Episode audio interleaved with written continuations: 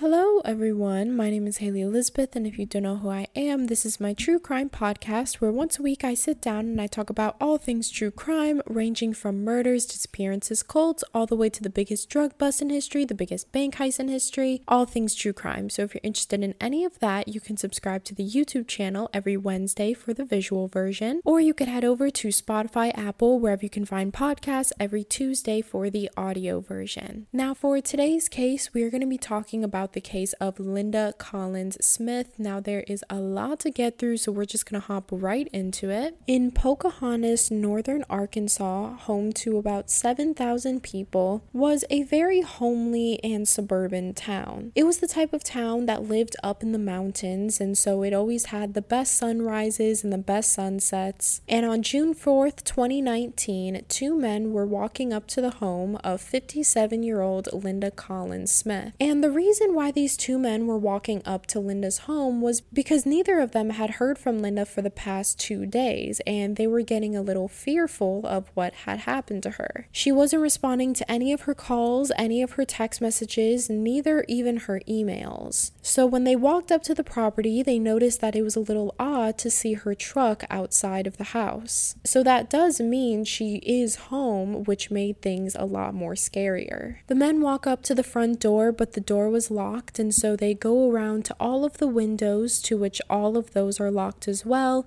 but then they realize that the back door was unlocked. The men walk inside and it's dead quiet. And the house is quite a mess right now, mostly because Linda was having some stuff done to her house. So there was a bunch of tarp and paint cans all over the place. But they look all around the home in every single bedroom and they cannot find Linda. The men walk in the kitchen and they discover on the floor it seems to be a red stain, sort of in a splatter pattern. The two men are extremely anxious at this point, so they decide to go outside and call the police. But when they go out in the front yard, they're confronted with a terrible smell. They follow the scent and they realize that it's coming from a tarp that's covering some construction equipment right outside of the garage door. But when these two men would lift up the tarp, underneath was a woman's body. Linda Ferdeline Collins was born on April 17, 1962, in Pocahontas. Pocahontas, Randolph County in Arkansas, United States. She was born to her father Benny and her mom Caroline. As a kid, her and her family dealt with a lot of financial struggles, and she had to start working at a very young age in order to help out with her family. But ever since Linda was a kid, she was described as very expressive.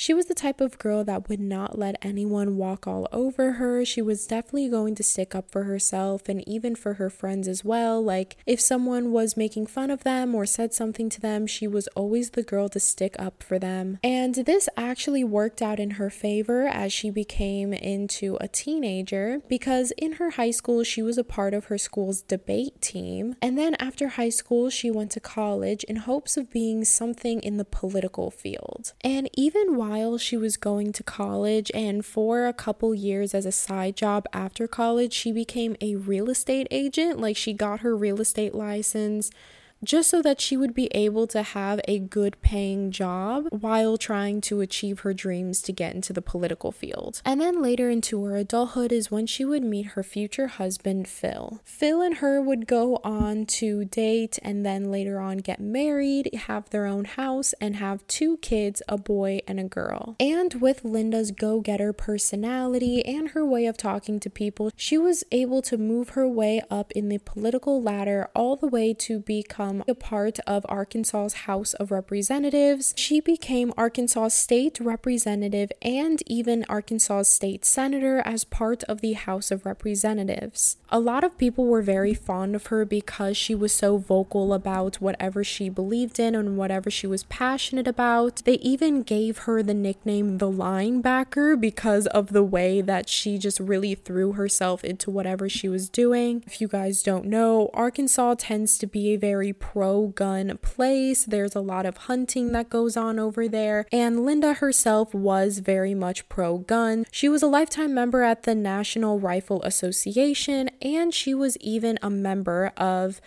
multiple organizations such as Gun Owners of America, Arkansas's Hospitality Association, National Federation of Independent Business, Arkansas Chamber of Commerce, Rotary Club, and Arkansas's Federation of Republican Women. And so she was a very headstrong woman, and this is actually what helped her move up the career ladder. And then at the peak of her career, when she was swamped with all of this work, that's when she decided to hire a personal assistant, and that's when she would meet her future personal assistant slash best friend, Becky O'Donnell. Becky O'Donnell was from Arkansas and she was a big fan of Linda and all of her practices. She believed in everything that Linda believed in, and the two of them actually later became best friends. And even throughout the rest of Linda's career in politics, Becky and her became even closer. These two were practically inseparable. They did everything together, they went on vacations together, they'd go shopping together. They were just said to be two peas in a pod. And it was perfect because, you know, working with your best friend is like a dream. And Linda even said that every day it didn't even feel like she was really going to work, it just kind of felt like she was hanging out with her friend and there was work involved. But unfortunately, in 2019, after a lot of very controversial views and Republican views, she had lost her position at the Arkansas House of Representatives. And when she lost her job, her husband and her were actually currently going through a divorce after 22 years of marriage. And so, although Linda had lost her position in Arkansas, as I said, Linda was a go getter and if she wanted something, she would go for it. And so she ended up getting in contact with a couple people and found that there was a job opening all the way out in Washington, D.C. So she flew all the way out there for an interview. But then after her interview, when Linda came back home to Pocahontas, she was never heard from again. For the past day, Linda's father and Linda's son were both trying to get in contact with Linda. And then after two days with no responses from Linda, that's when the two of of them decide to head over to Linda's house to see if they could meet her in person. So they perform their own wellness check and they go up to the home. That's when Linda's son and her father go to the back door. When the back door is unlocked,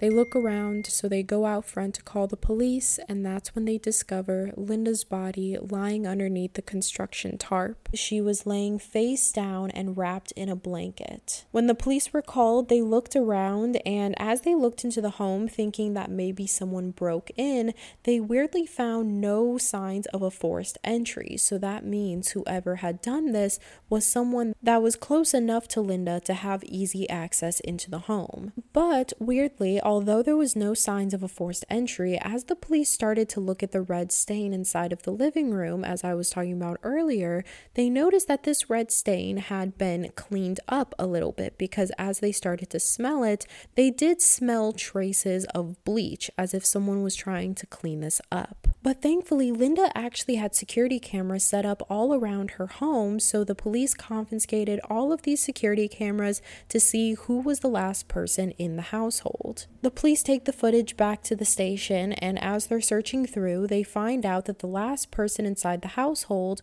was Becky. Becky actually picked Linda up from the airport on May 27th and dropped and dropped Linda off at her house. In the security footage from outside the front house, you can see Becky is pulling up in her car and she gets out of the car with Linda, helps her with her bags inside of the home, and the two girls go inside of the home. And in the security footage, you can see the girls acting normally, they're laughing, having normal conversation. Because, as I said, these two girls were best friends, so it's assumed that maybe Becky just missed Linda. And so they did interview, but Becky said that once she left the house, she doesn't know what happened afterwards and she doesn't know what happened to Linda, but she does mention that she's always had a weird feeling about Phil. Now, the police had done multiple interviews with multiple people, and when all of them were asked about Phil, all of them said that Linda was extremely scared of Phil, and that's why they were getting a divorce. Becky would even go on to say that Phil had hit Linda multiple times. When the police had asked her son, Do you think your mother was scared of your father? And without hesitation,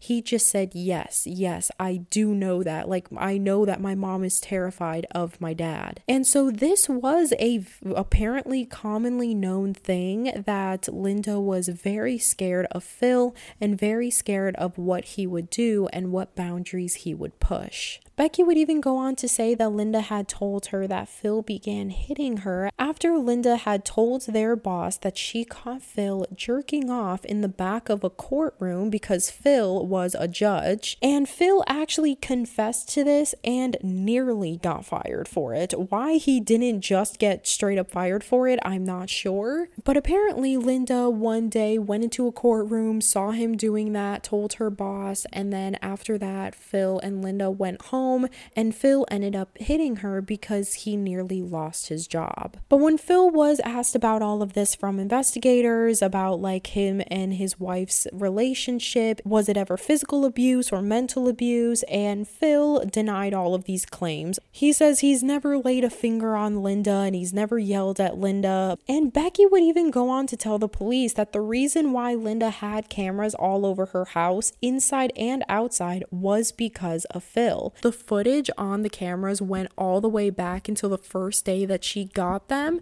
And so on the first day that she got the cameras, you can see that Becky is helping her install the cameras. Becky would go on to say that the reason Linda did this was because during their divorce, Phil had actually broke into Linda's house when she wasn't at work and stole a bunch of her things. And ever since then, she had been really scared to sleep alone in there. And so she set up security cameras all around inside and outside her house. And the footage would reveal that on May 28th, Becky did indeed pick up Linda from the airport and drop her off at home. And then in the security cameras, we physically see Becky leaving the home. But what was weird about this specific footage on the day of Linda's murder is that during the murder, all of the cameras were randomly faced upwards, so you couldn't see anything. But around the time that Becky left the household is around the time where you start to hear blood curdling screams coming from inside of the house. And there was a couple cameras inside of the house that weren't flipped upwards. I'm assuming that whoever did this completely forgot about those hidden cameras. And I think this person remembered that because later on that night, through these cameras, you see a person walk into the house with a sheet over their head, as if they are purposely trying to hide themselves from the cameras. And so this person is basically walking around the house. They don't take anything they don't steal anything, they simply just walk around and then leave. Don't worry, it's still me, just thanking the sponsor of today's video, stamps.com. Personally, with the holidays coming around, I always forget to add major things to my Christmas list that I actually need. I just suck at giving people suggestions on what to give me. I never know what to ask from people as far as gifts go, but one thing I wish I would have asked for last year is a new office chair. I literally think my office chair is going to give out on me any second now. So that's one thing that I really wish I would have added to my wish list last year. And speaking of wish list, there's one thing on your Christmas wish list that you do not want to forget, and that is stamps.com. Stamps.com has been helping businesses like yours save time and money during the holiday rush for 25 years with easy access to USPS and UPS services and premium rates for all of your postage needs. The holidays are hard enough. Make things easier than ever with stamps.com. Stamps.com is your own personal personal post office wherever you are. All you need is a computer and a printer. They even send you a free scale so that you'll have everything you need to get started. Now, taking care of orders on the go is even easier with the Stamps.com mobile app. If you need a package pickup, you can easily schedule it through your Stamps.com dashboard. And if you sell products online, Stamps.com seamlessly connects you with every major marketplace and shopping cart. They even have premium discounts and supplies all at your fingertips. So if you're running low, you can order shipping and mailing supplies, labels, and even printers from the supply store. You can get huge carrier discounts, such as up to 84% off USPS and UPS rates to help your bottom line.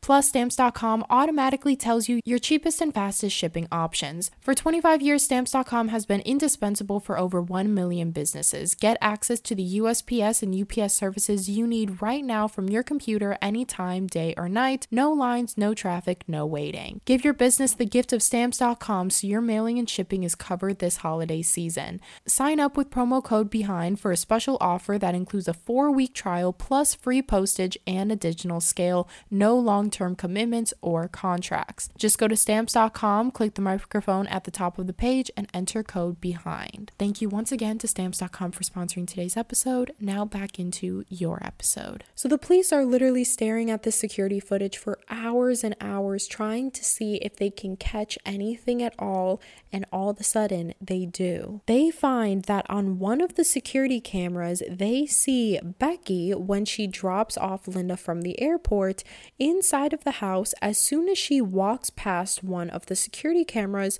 she immediately flips it upwards. And she does that to multiple of the cameras. So it's a little odd why she would purposely not want the security cameras on. But Becky did forget one specific security camera because there was one security camera where she went to go flip it upwards at the same time that Linda was turning around to talk to her. So instead of flipping it upwards, she just grabbed the camera and laid it down on the couch. And so when Becky left the household, she returned back inside of the household, but then forgot that she had left the security camera on the couch. And on this camera, you see Becky coming into the room with a bloody knife and bloody arms while putting the bloody knife into her purse and then frantically leaving. And you see this scene only 15 minutes after you hear the blood curdling screams coming from Linda. That same day, Becky Becky was arrested, ironically, on her way to a church vigil for Linda. Now, when Becky was brought into questioning, even though they literally got her with bloody arms and bloody knives, putting a murder weapon into her purse, she still tries to deny it. She says that that wasn't Linda's blood, that was a chicken's blood because her and Linda were cooking chicken cutlets and they were getting the chicken's blood blood all over them, and the knife also had blood on it. Then the interrogators are like, okay, if that was chicken's blood and you were really making a chicken, why did you put the knife in your purse? And Becky's explanation is she says that her and Linda hadn't finished the chicken cutlets yet, but Linda needed to do something, so Becky needed to leave. So then she just put the knife in her purse so that she could finish the chicken cutlets when she went home, which literally made no sense because she brought the knife home, but not the chicken cutlets they were making. And then this part is actually insane. When the police show her the actual living room footage of her with blood on her arms, Becky tells the police that that's not blood, that's CGI. You guys are setting me up. And she literally believes that they are out to get her and this is not real blood on her arm. This is all just CGI and editing to make her look bad and try to convict her of a crime she didn't do. And then when the police had asked Becky, okay, well, let's say that you did do the chicken cutlet thing. Why did you move the security cameras? Why were you flipping all of the security cameras in the house upwards?